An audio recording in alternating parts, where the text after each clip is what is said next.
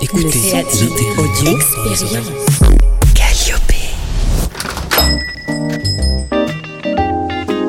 Bonjour, bienvenue au Café de l'Audio. Venez, installez-vous avec nos invités. Qu'est-ce que vous prenez? Je vous apporte ça tout de suite.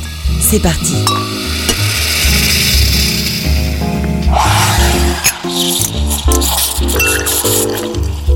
Bonjour Vincent, tu es l'auteur de la série Queens of Snakes. Est-ce que tu peux nous en dire un peu plus sur toi?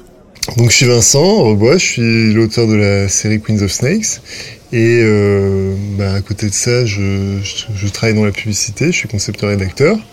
Et donc j'ai toujours, euh, aimé écrire, euh, que ce soit quand on était au collège écrire des rédactions, plus tard faire des, films avec mes copains en caméra DV, donc écrire des histoires et aller tourner.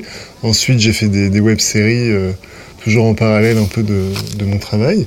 Et, euh, et, voilà, et aujourd'hui, bah, j'écris des, fictions audio, donc j'ai fait Queens of Snakes, et, d'autres projets sur lesquels je suis en train de travailler.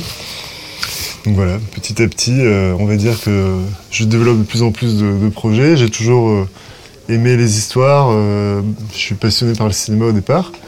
Donc j'ai aussi travaillé dans ce secteur-là. J'ai j'ai été dans des services de développement, donc on lisait des scénarios, on essayait de, de choisir les projets intéressants. Donc ça, ça m'a aussi un peu formé sur euh, l'écriture de scénario, puisque du coup, euh, bah, j'ai pu voir ce qui marchait, ce qui marchait pas. Euh, j'ai lu pas mal de, de bouquins comme des gens qui écrivent des scénarios. il y a des bouquins qui existent que, que j'avais lus il y a quelques temps. Donc tout ça, ça m'a un peu formé. Donc j'ai pas de formation de, de scénariste. Mais euh, par contre, voilà, ça fait quand même quelques années que j'ai écrit des choses plus ou moins réussies et qui m'ont permis de bah, tirer des enseignements et au fur et à mesure euh, d'apprendre aussi sur euh, ce que, je voulais faire. Donc finalement, Queens of Snakes, a été le projet qui a, le, mieux fonctionné sur ce que j'ai fait, puisqu'il y a d'autres choses avant que j'ai fait qui ont été moins, on va dire, moins connus. Et c'est aussi le projet, je pense, sur lequel j'ai eu, j'ai fait le plus gros effort d'écriture, donc euh, euh, aussi en tenant compte un peu de, de tout ce que j'avais fait avant, mais qui était uniquement sur de l'image du coup, puisque c'est la première fois que j'ai écrit une fiction audio. C'est quoi la différence selon toi entre l'écriture d'une fiction vidéo et d'une fiction audio? Ben, en fait, euh, moi j'aime bien dire que c'est exactement pareil. Ben, c'est un peu faux, hein, parce qu'on se doute bien que c'est pas exactement pareil, puisqu'il y a n'y a pas d'image. Mais en fait, dans le fond, pour moi, c'est exactement la même chose, puisque au départ, il faut trouver euh, une histoire intéressante, des personnages qui, qui sont forts. Et euh, d'ailleurs, c'est surtout ça, je pense, trouver des bons personnages. Donc, euh, que ce soit un film ou, ou une, un livre, une pièce de théâtre, on peut être absorbé par le livre ou au contraire, pas du tout accroché. c'est la même chose pour un film. Pour une fiction audio, je pense aussi que, que c'est le plus important. Il euh, y a pas mal de questions qui se posent sur la fiction audio. Enfin, quand je rencontre des gens sur euh, essayer de trouver des dispositifs qui soient typiquement audio, c'est-à-dire euh, par exemple Calls, ils avaient quelque chose vraiment typiquement sur l'audio. Là, il y a eu la fiction de Spotify, l'employé aussi, qui avait un dispositif orienté vraiment sur pourquoi est-ce que c'est audio finalement et pas, et pas de l'image. Moi, dans le fond, je suis pas trop d'accord avec ces, on va dire, ces exigences qui font qu'on doit vraiment avoir un rapport avec l'audio puisque principalement, je pense pas que l'auditeur soit euh, en attente d'un dispositif audio, mais il est plutôt en attente d'une histoire.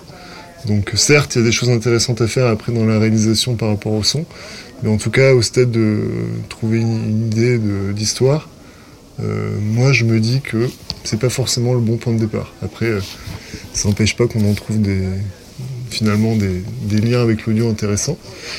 Mais voilà, par exemple, Queen of Snakes, c'était pas du tout, euh, finalement, quand on met l'histoire sur papier, elle n'a pas vraiment de rapport avec le, son, puisque ça, pourrait très bien être une série aussi euh, filmée, et euh, d'ailleurs ça marcherait bien aussi.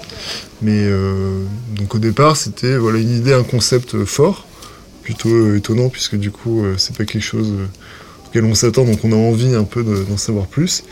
Donc déjà ce concept fort. Ensuite, des personnages qui sont qui ont une, vraie profondeur, puisque au fur et à mesure, on va découvrir un peu leur complexité. Et, euh, et dans un peut-être un troisième temps, des rapports avec le son qu'on a développé du coup avec, euh, avec la production, pour que ce soit intéressant au niveau sonore. Par exemple, il y a le travail sur le, bruit du serpent, Il y a aussi tout, tout, ce qui a été fait sur la musique. voilà. Et après, il y a aussi la réalisation, puisque derrière, arriver à recréer finalement des, des déplacements de personnages, de l'action avec le son, ça c'est vraiment quelque chose de, de, pas évident. Mais pour le coup, c'est vraiment une question de réalisation plus qu'une question de, de scénario.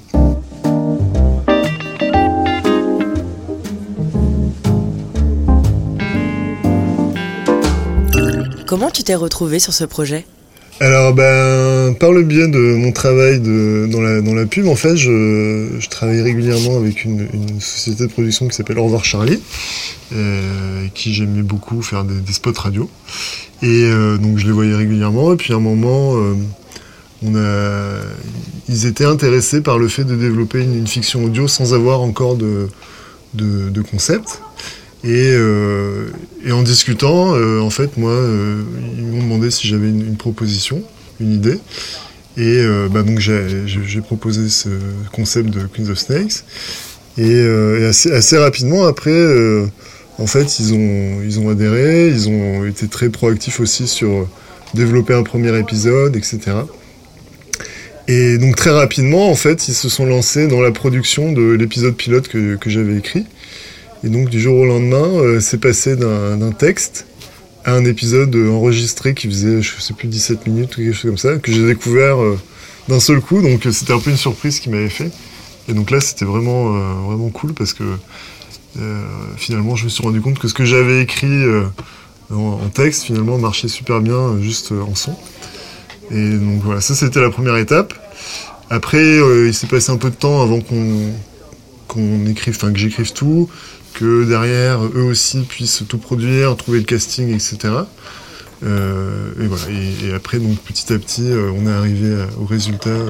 Mais c'était vraiment un projet au départ qui était interne à Au revoir Charlie, de développer de la fiction audio, puisqu'à l'époque, en fait, il n'y en avait pas eu beaucoup. Enfin, il y en avait eu aux États-Unis surtout, mais en France, euh, à part Calls, il me semble qu'il n'y avait pas grand-chose. Et euh, donc bah, c'était cette, volonté qu'ils ont eu en interne, auquel moi je me suis greffé avec une idée que, pour le coup, que j'ai écrite pour eux. C'était pas du tout une idée qui avait au fond d'un tiroir. Mais en fait, au départ, je me suis dit, tiens, ils cherchent une idée en, son. Et, j'avais l'impression que pour que les spectateurs puissent immédiatement rentrer dans, dans l'histoire, il fallait une proposition hyper forte.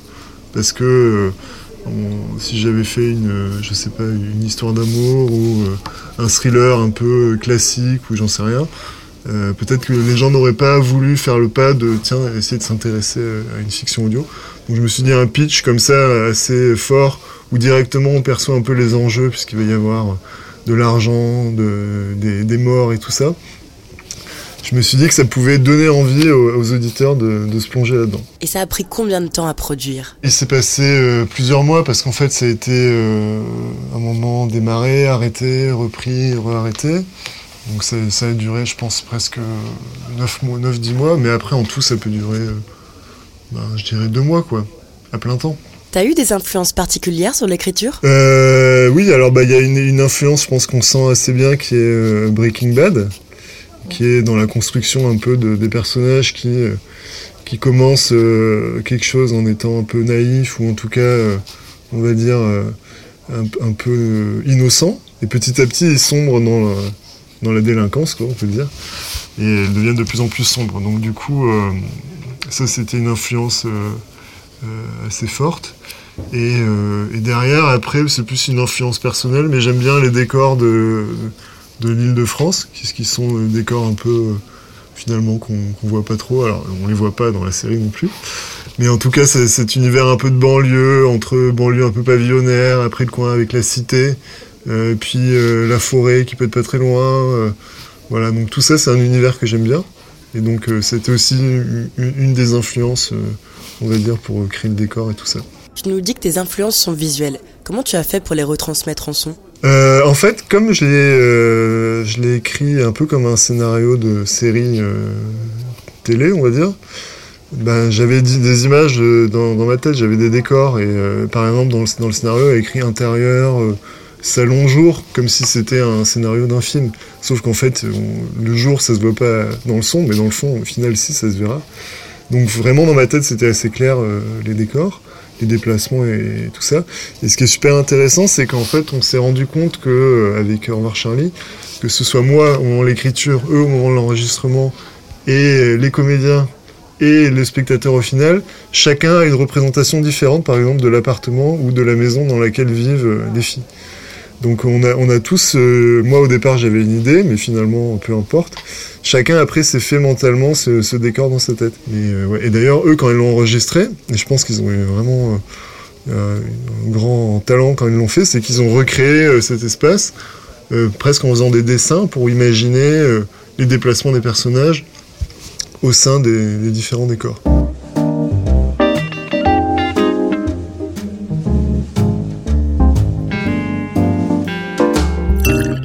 Quand tu as écrit, tu avais donné des indications pour le son? Il y avait euh, un travail que j'avais fait surtout sur la musique. Euh, je sais pas, il y a un, thème musical au désespoir ou au contraire un moment plus enthousiaste, plus euh, voilà. Donc ça, c'est un travail que j'avais fait plutôt pour euh, l'émotion un peu de que je voulais communiquer au sein des, différentes scènes, qu'elle fasse le lien entre voilà, avec, la musique. Donc ça, je l'avais fait en me disant on verra bien si c'est utile ou pas, puisque derrière, ça voulait dire qu'il fallait avoir des musiques qui correspondent, etc. Et au final, ça leur a été très utile sur euh, donc Adrien qui, a, est machin du son qui a travaillé dessus et Nicolas qui est le réalisateur. Ils ont finalement suivi ces indications et je pense aussi que ça donne après la cohérence entre les scènes, quoi. Donc ça, c'était un premier truc. Et après, il y avait des indications plus des didascalies, mais qui sont de l'ordre de, bah, par exemple, on l'entend, ouvre euh, le vivarium, euh, après, euh, bah, elle, attrape le lance-flamme, parce qu'en fait, ça avait un, un rapport dans l'histoire. Après, voilà, c'est pas plus précis que des éléments qui servent vraiment la narration, quoi. Est-ce que tu as donné des indications de casting? Alors, euh, bah, je peux parler à l'échelle uniquement de ce projet, du coup, puisque il y a celui-là qui a été fait, et, euh, j'ai donné un peu mon avis sur le casting qu'ils avaient fait. Mais pour le coup, euh, après, sur la réalisation, je suis venu un peu à, une séance ou deux. Mais globalement, c'est eux qui ont fait toute la réalisation. Donc là, j'ai vraiment été que scénariste. Je voudrais rendre hommage à Au revoir Charlie, qui, a fait la production de ce format qui a en fait euh, vraiment euh, fait un travail qui est, qui est quand même très important, parce qu'on parle de, moi sur l'écriture, mais il y a aussi le travail de réalisation derrière qui est super important. Et en fait, je pense qu'il faut vraiment euh, préciser aussi que c'est un métier, c'est-à-dire qu'il y a à la fois des scénaristes audio, et il y a aussi des réalisateurs audio. Donc, réalisateur audio, c'est pas simplement mettre une ambiance euh, derrière une voix et, mettre une réverb pour recréer l'univers de la pièce. C'est vraiment un travail de direction de, comédien. Un travail aussi d'être critique vis-à-vis du scénario. Pas être forcément critique sur les, grands enjeux dramatiques de l'histoire, mais sur les intonations, sur le choix de certains mots dans certains dialogues, sentir qu'à un moment il manque quelque chose et aussi d'avoir une vision un peu sur la texture sonore globale de, l'ensemble pour que tout soit cohérent. Donc je pense a ce point-là qui est super important euh, et que euh, du coup le métier de réalisateur audio dans la fiction me paraît hyper, euh, hyper important. Et je pense que c'est aussi des profils de gens qui vont qui vont prendre de l'importance. Mais j'ai trouvé bien d'être à la uniquement scénariste, et eux, ils étaient dans la réalisation, donc je trouve ça assez, assez sain. Parce que si on est auteur et réalisateur, je pense qu'il peut y avoir un problème de manque de recul sur, euh, sur euh, ce qu'on fait, parce que par exemple, il y a des choses, des fois quand on écrit, en plus j'écris tout seul, donc euh, on peut parfois se planter quand même, même c'est facile de se planter. Donc en étant un duo comme ça, scénariste, réalisateur, plus du coup aussi. Euh, enfin, ils étaient deux réalisateurs, euh, donc euh, voilà. Ça a, été, ça, a permis d'être plus efficace aussi, je pense. Et c'est quoi le genre de problème que tu as pu rencontrer? Donc attention, ça va peut-être être un spoiler pour ceux qui n'ont pas écouté la série, donc auquel cas n'hésitez pas à avancer plus loin dans l'émission. Quand Constance revient d'Afrique du Sud dans la série, elle arrive chez elle et il n'y a plus Juliana et en fait on, elles se retrouvent toutes les deux embarquées dans ce qui va être leur assassinat par le personnage de Bouscapé. Donc je savais à ce moment-là qu'il fallait qu'on en arrive à, ce point-là, mais en même temps c'est l'épisode 4 ou 5 euh, dans mes souvenirs, et donc il y en avait encore pas mal derrière.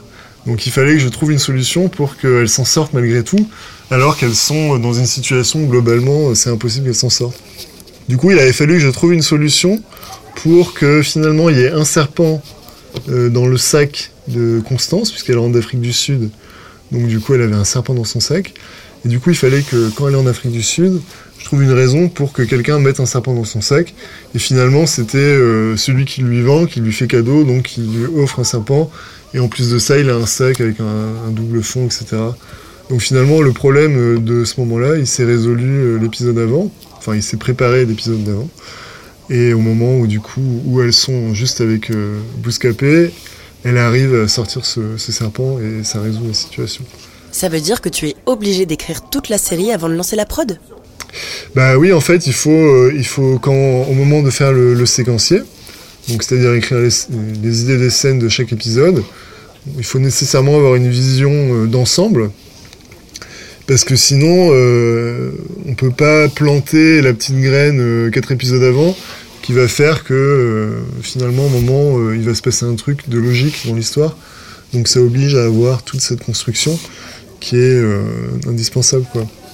Par exemple, sur des projets, des fois, euh, euh, j'ai essayé d'écrire un, épisode, on va dire, ou une scène qui se trouve au milieu de la série, en ayant juste écrit le concept de la série, ben en fait, j'y arrive pas.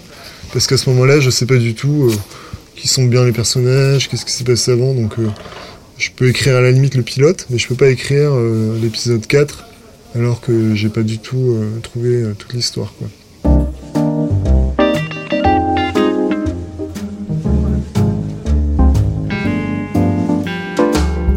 des conseils à donner aux jeunes auteurs? D'écrire plein de trucs pourris avant, d'arriver à écrire un truc bien, ce qui a été mon cas. Enfin, encore faut-il que ce soit bien euh, ce que, ce que j'ai écrit. Donc je pense qu'on est obligé d'écrire énormément de choses avant d'arriver à faire un truc bien, parce qu'en fait, euh, c'est comme n'importe quoi quand on se lance euh, dans la cuisine, dans un instrument de musique ou... Bah, en fait, on est obligé nécessairement de faire des trucs pas terribles au départ. Donc ça veut dire savoir que la première chose qu'on va écrire, on va peut-être la trouver géniale, on va forcément la trouver géniale. Mais en fait, elle sera forcément nulle, malheureusement, puisque moi, si je regarde ce que j'avais écrit euh, il y a 10 ans, bah franchement, c'était vraiment tout pourri. Et c'est pas grave, après, c'est juste que sur. Il faut savoir que c'est un chemin assez long de. Euh, on va dire, pour à la fois euh, tomber dans les problèmes dans lesquels tout le monde tombe, et ensuite pour trouver un peu la tonalité, trouver vraiment ce qu'on veut dire, et en tant qu'auteur, trouver les choses qui nous intéressent. Il y a quelque chose d'assez vrai qui est... Euh, la première chose qu'on écrit, c'est souvent un cliché, un stéréotype ou un, lieu commun. Et donc ça, c'est vraiment, je pense, euh, vérifié dans, toutes les situations d'écriture. quoi. Que ce soit moi dans, l'écriture, mon quotidien, donc euh, dans la pub, là, l'écriture d'une série, même quand on envoie un mail, finalement, on fait la même chose. Donc euh, voilà, c'est vraiment savoir qu'au départ, ça va être un gros cliché. Et euh, peut-être, du coup, pour devancer ce truc, moi, quand j'écris une scène, euh, j'aime bien essayer de l'écrire à l'inverse, pour gagner du temps, à l'inverse de ce que serait ce cliché. Donc par exemple, si c'est une, scène à table entre deux personnes qui ont rien à se dire, plutôt que de se dire passe-moi le sel, et eh ben par exemple, il va lui balancer le sel dans la gueule, j'en sais rien. Voilà, enfin, essayer d'aller à, contresens du cliché pour euh, euh, apporter quelque chose d'intéressant. Aussi, je pense qu'il y a un autre problème, c'est d'être euh, trop à fond dans son truc. C'est-à-dire qu'on pense tellement que c'est génial et que c'est extraordinaire qu'en fait on se rend pas compte à quel point c'est imbitable et personne ne comprend rien. Donc essayer de se mettre dans la position d'un lecteur et de se dire que potentiellement il faut peut-être tout jeter, recommencer à zéro, faire autre chose. Quoi. Il faut faire attention à quoi quand on écrit pour l'audio? Je pense qu'il faut faire attention à avoir des voix bien différentes. Euh, trouver des comédiens qui soient pas sur les mêmes registres, puisqu'on va les identifier comme ça. Pas être trop descriptif dans, les dialogues, parce que sinon ça devient nul. Moi je suis persuadé que les gens n'ont euh, pas besoin qu'on leur décrive tout pour se faire euh, des images eux-mêmes. Et puis oui, sinon, je pense aussi, comme je disais au départ, de pas penser forcément dispositif audio en premier lieu, mais plutôt penser histoire, comme si ça pouvait être une pièce de théâtre, un livre ou un film, quoi. Et Vincent en 2020, ça donne quoi? Alors en Vincent 2020, bah déjà, euh, c'est non plus un, mais deux enfants, puisque j'ai eu un, fils qui est né euh, en septembre dernier. donc euh, voilà, donc déjà, c'est un point important, s'occuper de sa famille. Donc ça occupe aussi une bonne partie de, ma vie, forcément. voilà, donc ça c'était, on va dire, le changement principal. Et évidemment, après en écriture, d'autres projets qui sont actuellement en cours de développement, qui j'espère vont se concrétiser là très bientôt. Donc, à la fois des choses dont l'écriture a commencé, après des choses où je suis plus en amont. Donc voilà, pas mal de, projets. Et, voilà, donc j'écris différentes choses à différents stades d'avancement. Pour de l'audio? On va dire que l'audio, ça a un peu été une, bonne découverte pour moi. Et, du coup, bah, pour de l'audio, uniquement de l'audio. Merci beaucoup Vincent. Et merci à vous de nous avoir écoutés. On espère que vous avez passé un bon moment au Café de l'Audio. N'hésitez pas à revenir nous voir quand vous voulez. On est ouvert tous les jours sur toutes les plateformes de streaming.